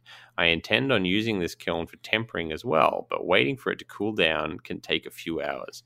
Does anything change in the structural integrity of the blade if it just sits on my workbench or clamped in the vise between two pieces of angle iron until the kiln is cool enough to temper? Thanks, and as always, love the show and appreciate all you guys do. Chris. The answer is it depends. The no, the answer is yes. The answer is like unequivocally yes. We're gonna, Um, we're gonna, the debate continues. So, no, like I, I actually would have, I would have agreed with you, right? But um, I recently read um, a report by Kevin Cashen, and I was, it was after I'd heard a couple of knife makers that I know uh, talking about it, uh, mastersmiths, that in their experience they have left blades before, and there's been no no problem, right? But then on the odd occasion, they'll have left a blade for a couple hours, and they'll hear it ping from across the room. Like they'll have left it on the bench and suddenly they'll just hear pink and it'll have cracked. And I've seen it happen myself. Like I've actually had it happen to me when I've been waiting for my oven to heat up or whatever. I've I've actually had a blade snap on me like and two hours after the quench because the thing that we don't understand the thing that most people don't understand about steel is that it's constantly going through phase change Mm. right like it's not it doesn't just get to below um, m2 which is the martensitic nose uh, uh, the, the the final martensitic nose of quench and stop transforming that's why cryogenic quenches are a thing Hmm. it's because that that constant phase change happens as it gets cooler and cooler and as it comes down to room temperature and below it actually is still going through phase changes which still causes stresses on the blade perfect example of this was alec steele's falchion build Yeah. where where alex um from Just bull blades watching it like a metronome. no that was the that was the rapier that was interesting the the rapier was the that one was that, also like oh flex right. back and forth. But Alex from Bull Blades uh, was grinding on the falchion after they'd quenched it before they tempered it. Uh, he just wanted to take the, the surface layer off, and as he was doing it, it snapped in his hands, like it went pink, because Oh, I that phase, yeah, the phase change was still happening. You could hear it on camera over the sound of the grinder. I'd like to clarify though when I say it depends. Um, obviously, like e- even just as a pure logical point, the amount of time between quench and temper should be minimized simply because every second that you are leaving a quenched blade um, out, it could be dropped or knocked or clinked against something particularly hard or damaged in some way. But the reason I say it depends is because while you are heat treating a blade, while you are bringing it up to temperature, it's a very constant, consistent environment in there. Even if you are slowly increasing the temperature of it, your the, the temperature inside your forge is more or less consistent, or kiln, or wherever it is, and it's a very predictable um, environment. However, normal atmosphere anywhere is inherently changing. The humidity's changing, the temperature's changing, the wind chill can affect it if you're leaving it outside. and if you were to have a, let's just say I was to quench a blade and place it on, uh, let it let it cool to ambient temperature in massive bunny ears here, um, and stick it on top of my pile of pallets outside my workshop, and it's sitting in the sun, and I go off and do some stuff And I, I think I'm only going to be 15 minutes. It's going to be fine. But in that time, the sun moves and shade goes over it, and all of a sudden, a cold wind picks up. That's a huge temperature shift. Of realistically, that blade's going to achieve probably 12 to 15 degrees of temperature shift in the space of 15 minutes. And a quenched blade, a freshly quenched blade, every part of that steel is under huge amounts of tension. It's all just sitting there Mhm. tense. And any stress rises that might be there, or even just the steel itself, the way it, because of how it was quenched, uh, is just waiting to just bust open. A little bit like what we talked about with, when we were talking about splitting wood that can Mhm. actually tear apart as you're splitting it. Uh, the tempering process has relaxed that back quite significantly. But some people have also reported a blade snapping in the temper. Oh It's- yeah, for the, it's, it's the same thing, really. It's just those tensions have got to come out somewhere. and the big reason for that, and actually, decarb is a, a really good way to like segue to that. Decarb can cause this problem, Mm. but also when tempering, the heat is coming from outside in. Right, like it, it's much like a cooked Mm. chicken. It's going to cook from the outside inwards. And yes, you're only talking about a very thin pro- cross section, but it still takes time for that, you know, process to happen. Uh, and as the outside is is heating up and tempering, the inside is still crystalline. So if the outside allows that tension to be removed by shifting, like tempered steel does, by like allowing it to bow, that bow could then shatter the inside of the the blade. Um, I've seen it happen on um, Sanmai core that's been done with like mild steel jackets. Which is, Is quite the- the- incredible to see. um, sometimes the core will literally tear itself apart inside the core, like not not at the weld seams, literally down the center of the core. It'll just bust open. Because you'd think if it was going to split, it would split at the forge weld sides, but it doesn't. They hold, Nope. and the central core rips itself into two pieces. yeah, It's so you end up with like you end up with like two Nemi billets. yeah. So, like, what I'm saying is 99 blades out of 100, you might leave for a, a while after quenching them, and they'll be fine. Hmm But then one will have that cold breeze, or maybe the sun will dip, or maybe there'll be a humidity change, or maybe you were just unlucky and it will ping. Um, and so, it- because there's no real way to predict any of this stuff, the best thing you can do is to absolutely minimize the amount of time between quench and temper. Was it Jason Knight that re- was regaling us with that story of a blade that he was driving home with, and it like pinked on him when it was sitting on the seat next to him? No. No, like who was it? He Was was it like driving a- home and he saw a javelina or something, and Oh, that's right. Yeah, no, there was another bla- there was another um, bladesmith that I was speaking to that was like driving home with a blade from his shop because he didn't have an oven, and like on his drive home, he just heard it go tink in the seat next to him. yeah. And cars are terrible for that. Like, have you ever felt your Yeah. ears pop going down a, a Mhm. hill? Um, your steel is going through that too. Yeah. So you may as So, well yeah, get the- on a flight. so yeah, I mean, okay. Coming back to it, yes, Alex is correct. It does depend, and normally you'll get away with it, but these days I tend to be really anal about it and get it Yeah. into the temper as fast as possible. While the technical answer is it depends, the practical answer is minimize the time between quench and temper. It's just don't take the risk. Yeah, that's it. I mean, most bladesmithing manuals that you'll find, like Jim Hrisoulas and all those guys, it all says just put it straight in the oven. it's like get it out of the heat treat and put it straight into the tempering oven. So, uh, Chris, buy a second kiln. Or Second or build yourself an oven. You can also, um, if you wanted to mitigate the chances, you could store the knife in a environment that actually mitigates atmospheric conditions, like burying say- it in sand. Yeah, or leaving it clamped. Like you you were mentioned like leaving it clamped between two pieces of metal. Realistically, you're like allowing those pieces of metal to become a heat sink, basically, which are, is evening out things. So that should mitigate Yeah. some factors. Like I, I'm not going to say that it's 100% reliable, but you know Yeah. that would be my option. It would depend very largely on the shape of the knife too. you know, Like, um, what details are in there that might cause stress rises that may fo- be act as focal points for cracking to happen um, Yeah. that don't require bending of the blade. Um, but yeah, it- I mean, mitigating the atmospheric changes can potentially um, give you better odds. Yeah, absolutely. Uh, Uh, also, if you want your kiln to cool down really quick, compressed air. Yeah. Just open the door, keep the door open, turn the kiln off, don't let the electrodes keep running, and then blow it open with compressed, like blow it with compressed air for a bit. That'll drop the temperature right down. Mm. Just be Good careful 'cause you don't want to crack the bricks. Good excuse to go out and get an air compressor if you don't have one. Yeah. Honey, I need a new tool. But yeah, I mean, even just leaving the door open is a good way to get the heat down real fast. Yeah, Um, yeah. Yeah. Because they tend to be designed to hold on to heat.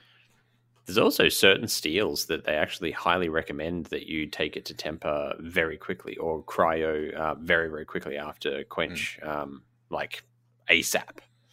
So, well, yeah, um, with with cryo particularly some especially of- because some of the stainless steels out there, they really want snappy temper happen. yeah, because like with cryo, the thing is, is that with cryo you're trying to continue the phase change that's happened through the quench, Mm. and so if you delay between quench and cryo, you're actually extending the period at which it's staying at one position, Mm. and that can cause stress problems. So that normally you have to go quench, get it to room temperature, and then immediately into cryogenics. Yeah. So right next to Walt Disney. Mm-hmm. All right, so hopefully that helps, Chris. Um, next email comes from Shane, and he says, "I just wanted to drop a line real quick to tell you the value and content you guys drop is instrumental to the evolution of skills for a lot of us aspiring smiths. Keep it up, guys. Sam, keep your head up. Alex, keep being hilarious." Oh, I almost forgot. I knew it was covered in an episode in the past, but emailing would be easier than trying to find said episode. What is your recommended slash preferred brand of rotary tool? Are pneumatic ones superior in your opinions? Love you guys, Shane. I'm not aware of pneumatic rotary tools, but uh, Uh, Sam, I I mean, mean, like, r- pneumatic you- gr- engraving tools. pneumatic die grinders, like for like air Uh, die possibly. grinders. I like totally different Foredom. tool though. Sam and I both are big Foredom guys. We love our yeah. Foredoms. When we're talking rotary tools, normally we're talking like Dremel style rotary tools. Um, the only pneumatic rotary tools I know of are like die grinders, and I would love both of them because die grinders serve a purpose in the forge, whereas a rotary tool serves a purpose at the bench. I will Um, say, um, when you look up the price of Foredom tools, it can be a little daunting. But um, we needed a second one in the workshop because uh, where I've got mine set up is um, it's literally too high. it's a standing workbench, and my wife can't reach it. She actually has a step stool uh, that she carries around the workshop to use my grinder and things like that because I'm six six and she's five two, so it's a Mhm. big difference. Anyway, we had to get a second um, rotary tool for her to use at her workbench, and um, with the price of Foredoms, I wasn't, you know, really in a financial position to be able to fork out for a second Foredom. Um, so we got one of those. Um, I think it's Vivor, Vevor brand ones off eBay. That thing has been going for a year now. Has not missed a beat, and I have used it. I I honestly can't tell the difference. Torque's great, speed control's great, handles all the with- tools. With Foredom, you're paying for the warranty and you know like the the name behind the brand. Yeah, Um, but yeah, But- no, uh, even Yeah. a cheap pedal powered, like that's the big thing for me was going from a Dremel, which has got that little stupid switch that like Yeah. sets your speed, to going to pedal powered was an amazing step up. Like Yeah, I I, I, would never go back. Well, that's it. I mean, that's what I'm saying. Like, obviously, if you can get an official Foredom, they are better. I mean, I love mine, and I've had mine a lot longer, and I've been using it pretty damn hard, and it's never skipped a beat. I've got different hand attachments for it, and it's a very useful tool. But if you are on a tight budget, those Vivor ones, I have Mhm. we've we've tested hard, and we do this full time, my wife and I. So it's gets it gets used a lot, and it's it's holding up. It's holding up Yeah. really well, and they're only about like eighty bucks Yeah, right. and I'm That's- I'm impressed. So Definitely For a- well worth it. for a pedal powered flex shaft rotary tool that's got that sort of torque, and it does have the torque. Let me tell you, it'll, it'll take the skin right off your hand. Um, it's yeah works on hardened steel. It's bloody great. So Yeah, and I mean the big thing a is it's not just the it's not just the tool that you got to worry about. It's the bits that you're putting in the tool, yeah, and there are infinite amounts of bits that you can use in a rotary tool, especially like a Foredom. The the advantage of a Foredom or a Vivo, um, you know, is that they are a chucked tool rather than a colleted tool. They're not like the Dremel, which has a collet. so you can use literally any size of diameter um, up to like four mil um, diameter shaft bits in your uh, rotary tool, which means that your uh, access to a thousand different uh, like tools that you can use on it is is amazing. Um, I have like uh, polishing wheels and Scotch Brite wheels and sanding discs and you know engraving bits and all that kind of stuff. Just hundreds of different attachments for my uh, for my Foredom. It is an incredibly um, modular system. It's amazing. I, I couldn't live without mine anymore. To be honest, it's Oh, become such an intrinsic part of my workflow.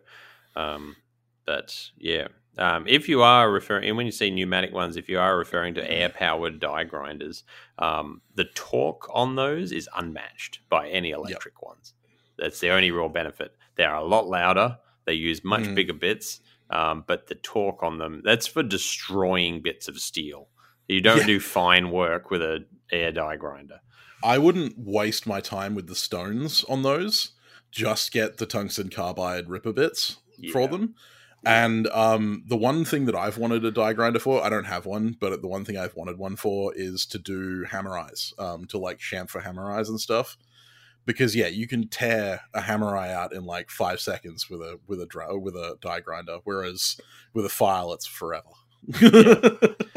I actually um, used one of them after getting. I'd never, I'd never used one before or owned one before until after I'd been using a Foredom, and a Mhm. Foredom feels like using, you know, I don't know, driving a a Vespa, yeah, and then all of a sudden using an air die grinder. It's like driving a monster truck. It's yeah. like the- there is sheet steel in my way, and I want there to be not sheet steel in my way. Gone. Yeah. Uh, they're just they are monstrous and it's terrifying to use at the, start Yeah. um because yeah, they, they will grip it and rip it wear, Um, wear wear a full face shield, an apron, and a cup. as far as like if we're talking about engraving tools for stuff like you know if you're talking about a rotary tool for use in engraving um the foredom is much like the dremel in that it's not high speed enough that dre- that engraving is very clean i've Mm. found um, with any of the bits that i've tried to use it is a little jumpy for rotary tool i would go to a micro motor for that but micro motors are incredibly expensive um, i think they're like three grand um, and then pneumatic gravers obviously they're even more expensive. like if you've ever looked up the GRS system of engravers, I don't recommend it because you will have your eyes fall out of your head. Hmm. Um, I mean, I'd love one, but yeah. Anyway, um, so when it comes to that, like if you're gonna do just generic random letter engraving, then the Foredom will run you okay.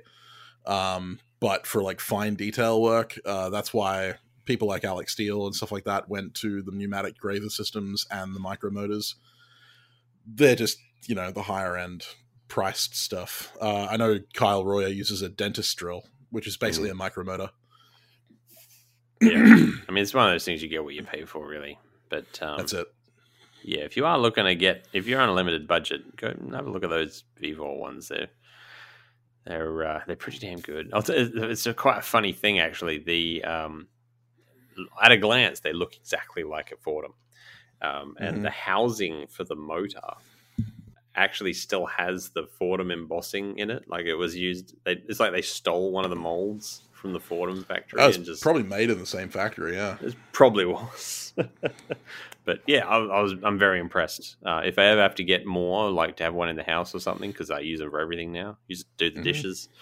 Um, I, I'll just Yep. get more Vivors. To be honest, I- I've got my actual Foredom for when I really need to count on it for something. Um, but yeah, I'm impressed. Um, next email comes from David Pin. I know David. He says, Hey guys, I have a few questions for you. After three years of blacksmithing and bladesmithing in a small propane forge, I finally found myself a coal forge to use. I'm so proud of you. he said, I've never used a coal forge before, so my questions all revolve around that. Firstly, my forge is outside and therefore open to the elements. How does rain affect a coal forge? Should I get a cover for it when it's not in use, or does it not matter too much if the forge gets wet? Secondly, I am planning on setting aside at least a couple of days just working with the coal forge, getting to know how to use it best. I know that using a coal forge is a lot more work than using a propane forge. So, are there any tips and tricks that I should know to make the transition process a little easier? Sorry that this is such a long question. I appreciate the sharing of knowledge on this fantastic podcast. Also, if your Marmite jars are lasting for years, you're not eating it properly. One jar per month is the proper rate of consumption. David Penn. It's like Vegemite. Marmite sucks. Vegemite is superior. We're not It biased is, at all. 100%. No. So, first off, very proud. I think every blacksmith should uh, do that, pay their dues, learn to use a coal forge. It is a bit of an art form to use one effectively, uh, and especially if you're using coke. Um, I like to use charcoal; it makes it a little bit easier, um, less to to think about. But heat management, air management, um, it's it's all very important still. Ash ash dumping, it's it's all this stuff that you got to think about, which at first is very overwhelming and daunting um, because you focus so much on doing the, the hammering that you forget that there's this literally like living, breathing thing behind you that needs care. Um, so, yes, takes a while, but after a while, you will just click and it will just become this natural, thoughtless process that you just do. Every so Yeah, often, you'll give it a, give it a few cranks, you'll give it a rake, you'll knock things around. You're like, oh, I don't like the look of that bit there. I'll put that over there. Uh, and talking of rake, you'll need to make yourself some fire tools. Uh, Yeah. a fire a fire rake, a fire shovel, um, and a poker is normally pretty good. Like a little little just a pokey pokey stick. If you make your rake nicely enough, it can also double as a poker. Um, Yes. you're usually sort of poking down more often than not. Um, But. And that it. Oh, sorry. Go for it. oh no, go go for it. Yeah, no, I was, I was the. I know he was referring to it as a coal forge. If you are using coal like anthracite or bituminous, um, the the different coals will react differently, and they are so much more of a pain in the ass to use um, than charcoal. They are they do provide a better result overall because they're more. Uh, you know, BTUs per volume rather than per pound because they're about pound for pound the same as charcoal. Um, but yeah, those take an entirely different learning process to using charcoal. Um, as far as it getting wet, don't worry about it. Like, I mean, make a cover for it if you want. If it's going to be raining on it while you're forging, that's going to cause a problem, obviously. It steams up like crazy. I've actually been doing a show when it started raining before, and um, it's funny actually. If you're running it well enough, and you're actually you you've got it going at a at a healthy pace, the rain will largely evaporate before it hits it. Yeah, I mean, and There's and little bubble using- forms above it. It's great. If you're using like actual coal or coke, um, you use water to control the fire size in Mm. most coal forges. Um, so you actually use a spray bottle to wet the coal around the fire pot itself so that the fire doesn't spread to all of the coal that you have. Because normally with a coal fire, you would have the coal piled around it. John And- has a great video on this on Black Bear Forge. Yeah, because green coal requires cooking before it becomes coke, which then burns properly for a forging. And so that's why you have the pile around it, is so that it's cooking the outside coal, and you could rake that into the center to make your your make you make your fire coke. Um, and then dealing with clinker is another problem if you've got coal, which is something you don't have when you have charcoal. Clinker is a glassy substance that builds up around the tuya, the bottom air hole or side air hole, no matter you know whether you've got a- donut.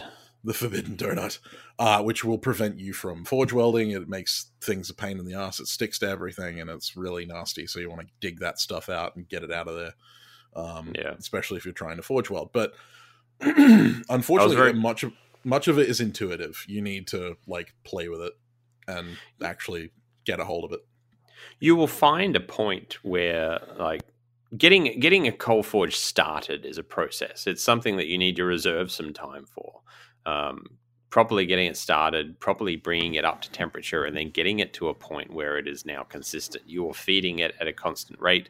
You are putting air in at a constant rate. You are adjusting it with your rake at a, a constant rate. And when you get that at equilibrium and it's not changing anymore, then you're ready to forge at that point. Um, and a lot of people get put off by that process, but there is a deep satisfaction to being in a forge, actually forging doing proper work on decent sized billets, but it being silent except for a soft crackle behind you. Mhm. No big rushing, constant going of the of the gas forge and roaring noises in, in in your ear all the time. It's it's one of the reasons that I was so happy to get the fly press because I really want to be able to do something like an axe, but have a coal forge and a silent fly press and Mhm. be able to just work on those big projects. But um, I was very disappointed to find out after doing my video on why I prefer charcoal forges. I know I don't use them often, um, but I do this full time, so time is of the essence with my work. But any chance that I get, I still light it up. If I'm doing recreational forging, I like the coal forge better. But I was very disappointed to find out that um, a lot of places find it very difficult to get charcoal, lump, hardwood lump charcoal. Most Mm. places, if you can get, uh, they think of charcoal and they're thinking of briquettes, which don't don't put that in your forge at all. Just No. just don't. Just don't. Hardwood lump charcoal. But I know David's in Canada. He's one of our Canadian listeners, and um, I'm not sure what the situation is like for charcoal in Canada. I know that coal is relatively accessible. Um, and if you don't know Timothy Dyck, um, D Y C K, all um, Canadians know each other. Sam, I know he's they in, meet at Tim Hortons and have a drink. He's together. in Canada. He Have would be someone to contact because he probably has the contacts for the coal in Canada. I know that he's got coal forges, and He's uh, also a remarkably friendly guy, he's a nice dude. So Yeah. I, I would hit him up. but he is Like, I mean, I'd, well, I mean, yeah, this is true.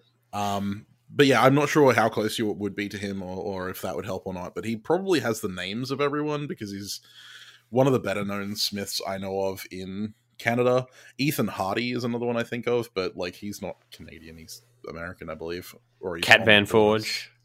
Cat Van She Forge. might, I'm not sure she sure might have some anyone. contacts. She might. She's got to get Maybe. a coal from somewhere. This is true. Yeah. Um, but yeah, so hit up some local blacksmiths, see if there's uh, someone around you that knows. Tim's the only one I can think of when it comes to coal, like Yeah. actual forging coke. Maybe I should do a video for my channel on maintaining a charcoal forge or a solid fuel forge. You should. because well should. it I was thinking about doing it myself. it is it is a there's a knack to it, and Yeah. you will feel like you need four arms when you first start. You're like, oh, I can't do all of this at once, and you'll as you see um, people panicking on Forged in Fire when they give them solid fuel forges, and those blowers with the ridiculously small cranks. Ah, yeah, like the the Like- Jack in the Box handles. Yeah. and then all of a sudden, like Wil Willis pops out of their coal forge. Your time is up. Um, Yeah, yeah, no, like right. honestly, a, a proper hand crank should be nice and long and have nice, a big sweep to it. Yeah. yeah, With a um, yeah. But ah, god damn. But you see some people just not be able to light it at all, or they'll forget to keep airflow going through. Because remember, if you're using coke or coal, it needs to have air constantly, constantly. or as, as constantly as you physically can do in order to stay alight, because it will just burn itself out without the presence of additional oxygen. Whereas charcoal, you bring it up to temperature and then you stop cranking, do your forging, and it will slowly cool a little bit, and then you bring it back up again. But to Yeah. bring it back up again only takes you know a Couple of seconds. It's it's great. You go through Um, fuel faster. You very much do. You won't get quite as hot without the work. Um, but overall, there's no clinker, and it doesn't need constant airflow. And um, so for coal forges, I've found that an air gate system is really good. Yeah, Um, I was talking to the guys at the Kalgoorlie Blacksmiths Association, uh, specifically Gordon. Uh, from there, he's a great guy. Um, if you're ever out in Kalgoorlie, um, and they have I'm sure David forges. Pinn will be out in Kalgoorlie very often. Totally, yeah, all the time. I'm talking to our other listeners. Um, but no, uh, an air gate for coal forges are really good, especially if you're running an electric blower, which I highly recommend, because you can have the air gate have an idle setting and a go setting. So the idle setting is just a small amount of air to keep the coal lit, and then the go setting is you know full open. Um, and that's really helpful for coal forges and i really liked their setup for that because it means that they don't have to constantly monitor the coal uh, and they're also not burning through the coal as fast as like a full blast of air would give it. Um, that small amount of idling air just keeps the coal lit so that they don't have to worry about it going out. Yeah. also if you're running a forge a, a charcoal or coal forge with a, an electric blower never put your work in there and turn your back on it you can't do that. like with a with a propane or an LPG forge, gas forge, you can leave that in there for a day and it's probably just going to scale up and die, but you know, it's not going to burn. 5 seconds too long in a coal or charcoal forge, it's gone. It's now two pieces. It's really quite funny, actually, uh, because the for a lot of people getting into blacksmithing or bladesmithing, they start with a gas forge and they develop this weird um, sensation or, or understanding that coal forges are primitive and they're they're less powerful and, and it's an it's a silly way to do things when we have modern fancy gas forges. Even a hand crank charcoal forge will liquefy a hammer billet. Easy. It will it will drain liquid steel down into your tweer and into your axe It will Easily. it will just destroy it. Um, whereas or try to liquefy steel. Yeah, try and liquefy steel in a nine liter uh, gas bottle forge. Yeah. it's hard. It's- It's it's a lot of work. But you'll do it accidentally in a coal forge. If Yeah, every every one of us has pulled out a sparkler out of a of a coal forge. Oh yeah. If you've never seen steel catch on fire and burn in front of you, it's a humbling experience. You suddenly realize, oh my god, the Joker was right. Everything does burn. the worst the worst feeling in the world is when you get that tiny little bit of sparkler and you're like, oh, maybe I just saved it, and you put it on the anvil and you hit it with your hammer and it turns it goes- into dust, and it's just everywhere, and you've just got shards of steel that are just everywhere around you, and you're like, oh well, that was a thing. and it's actually um like as a blacksmith you don't nothing really scares you much like you don't get Mhm. shocked by things as as much that things that should be dangerous you're kind of standing there going oh yeah it's kind of yeah it's all right Yeah. but working near a gas forge at forge welding temperatures is it's intense but it's kind of like yeah it's all It's right. it's con- contained. it's contained in that box. But standing next to a solid fuel forge that is at forge welding temperatures is a strange experience you because f- the heat is like oppressive. it's. But the thing is, um, I've I finally figured out what it is. Like I was trying to work out, like why is this weird? Why does this freak me out so much and make me so nervous? The flames are much bigger than you can actually see because they're Mhm. in the infrared spectrum. Hmm It's sort of like when you've got a gas torch going and the it goes to the blue. The the actual tip of the flame is far out past where you can actually visibly see it. Yeah. And so you're looking at this fire and you're aware that there's more to it than you can see, but you can't see it. And it's like this portal that's opened to a hell dimension and you've got to reach in there and, and grab something and you pull it out and it's on fire and Yeah. sparkling and it's it's terrifying but it's it- kind of cool at the same time This is especially true of like charcoal, because charcoal tends to create lots of very vivid flame.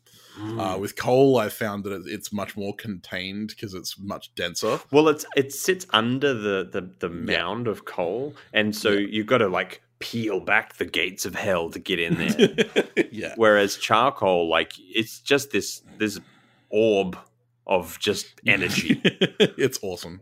and it it may it's so hot that it bends the light around it and it Mhm. makes sound go weird Oh, it does too. I, I remember working on the at like at a medieval reenactment event, and I had the coal forge next to me, and it, like sounds coming from across the forge came through garbled. Yeah, just, just weirdly, like they were almost resonating differently and coming from different angles. It was weird. it's like such pure energy that your brain can't quite handle it because nothing, nothing else that you've ever experienced is like it. I love it personally, and I Mm. because. I, we- I used to teach people, and in the second class that I taught, I taught them forge welding, all in a solid fuel forge.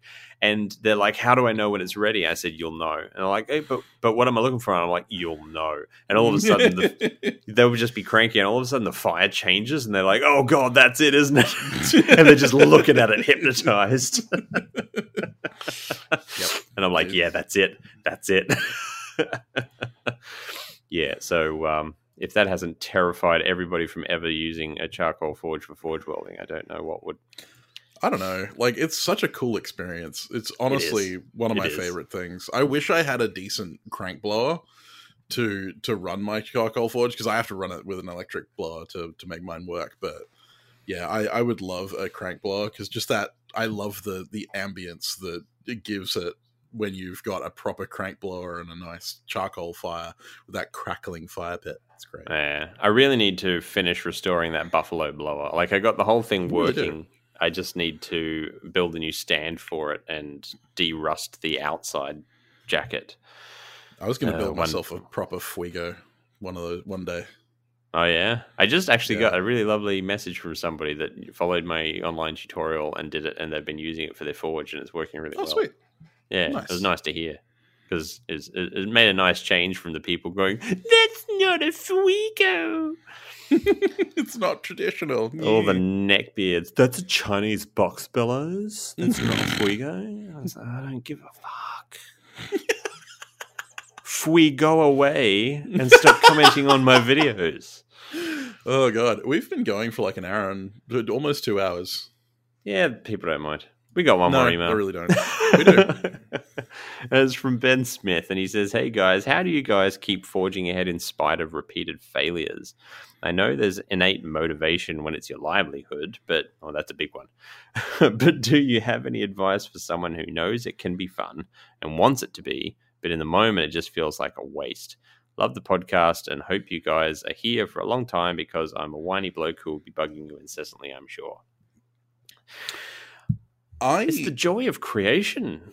yeah, I I so I've actually been struggling with this myself uh, recently. So this actually hits home for me. Um, and funnily enough, the person I I learned a trick from is someone that is a little contentious in the blacksmithing circles, uh, because he is the world's most famous YouTube blacksmith. Um, Alec. Oh Steele. my god. Yeah, I know. Learning lessons from Alec Steele. Who knew? Um, he back in the very early days of the Barker Street Forge, like Baker Street Forge, right? Like I love the Baker Street Forge. I miss it. I miss it too. But one of one of my favorite episodes of those was when he was having a absolute shit day. Like everything was going wrong. And he made an episode where he was like, everything's going wrong. Here's everything that's going wrong. I'm just going to make a leaf. And he was making a leaf because he knew he could make it. He knew he could make it well. He knew he could make it quickly. And it would give him something that he'd actually completed. Right. And for me, that was immediately like, holy crap, that's what I need. Is I need a win. I need a small win. And that's basically what he was saying was that give yourself a win. And it's something that I forget a lot. And that's why when I went back to the forge after a while away, the first thing I did was make a, a full tang, like slab scaled knife in like a day because I needed a win. I needed to get back into making stuff and not making stuff to be like the ultimate knife maker and make it perfect. Just make something. And so when I'm struggling at the at the gates of hell, when I'm like worried about my work, like obviously I've got a lot of other shit that I'm dealing with, so like I, my work is not the biggest problem. but when I'm having a really bad day at work, I will just stop what I'm doing. And even though my livelihood is resting on me making the thing that I'm trying to make, I will instead make something else completely separate to that. Sometimes it'll be a bottle opener, sometimes it'll be just a random twist, like a cube twist or something, just because I want to. But it's something that I enjoy making. It's quick to make. It's something that I can go home and I said, at least I made this today. Mhm. and that has kept me going. and I forgot that for a while. And that question actually brought it back for me and it's reminded me. So thank you very much. But that's like the thing is that we get into this because we love it. We know it's fun. We know we want to do it. But everyone has shit days. Yeah. And Yeah, so they, will find you no matter what you're doing. so reminding yourself that you are a maker who can make literally anything that your mind comes up with out of steel with just your hands and some simple tools is really cool. Mm. And you just have to remind yourself of that occasionally.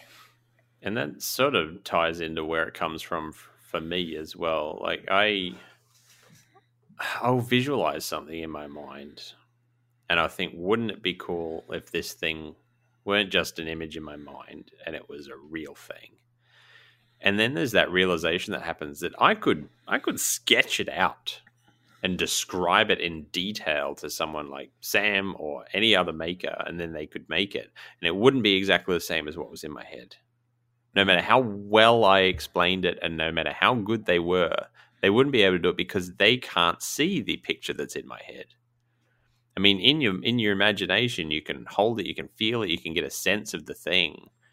And literally the only person who can do it exactly like how it was in imagined is is me or you or whoever's imagined the thing.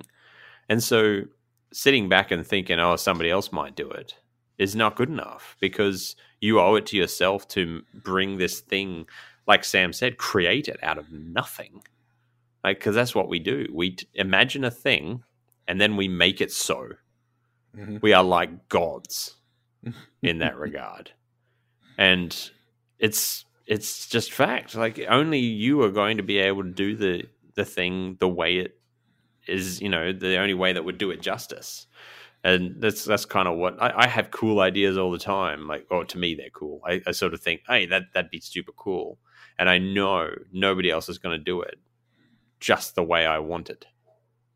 I've got to do it And I mean, like on a on a like a super weird spiritual bullshit kind of angle, we're going deep.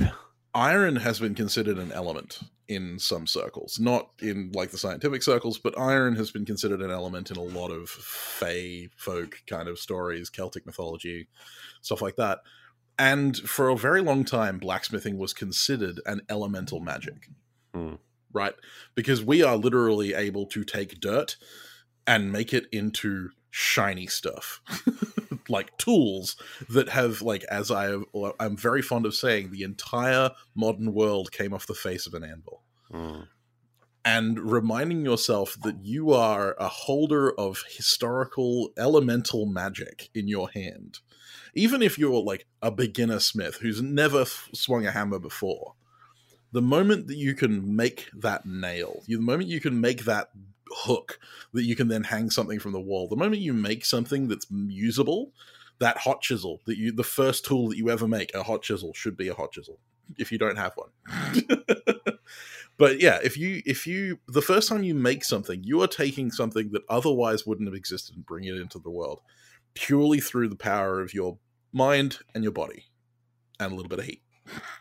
Yeah. And so, like, when we have those shit days, sometimes it's best to just put the tools down. If you're having that really bad day where nothing is going right and you feel like throwing shit at the wall and you just want to give up, sometimes the best thing to do is literally to stop and just walk away, go have a whiskey, sit on the porch, look at the trees, listen to the wind.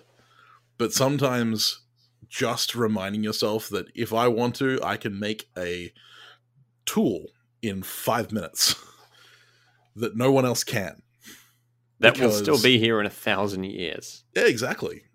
It's it is an amazing skill to have, and so don't discredit the amount of power that that gives you um, as a creator.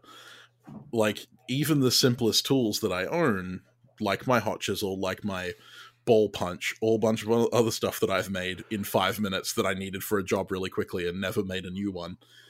Those things I made quickly and without thought are still with me and they're still working every day. Mm. And every time I pick them up, I'm reminded that I made that thing. So, yeah, absolutely give yourself that win. Remind yourself that it's not about where you are now, it's where you're going. And speaking of making cool things, we have uh, a Forgecast challenge this month, and that is to Yeah. make a functional yet beautiful slitting chisel. So, Hot chisels. yeah, so definitely get on that. Um, and if you make one, it's just a challenge, no competition this time. Just do it or not. I'm not a cop. Um, and if you're going to make one, show us, tag us on Facebook, or, or um, use the hashtag ForgeCast challenge to on, on the post showing it off. We'd like to see it. There's all sorts of ways you can make a, a decorative uh, addition to a slitting chisel.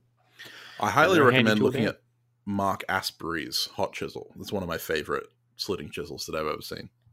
Yeah. I made one for my mate Adam that had a Rubik's twist up the handle, which was Ooh, quite nice. nice. Yeah. And we would want to put it all the way through in a, in a slitting um, function, but it was you know, nice to hold on to, to be honest. So, yeah.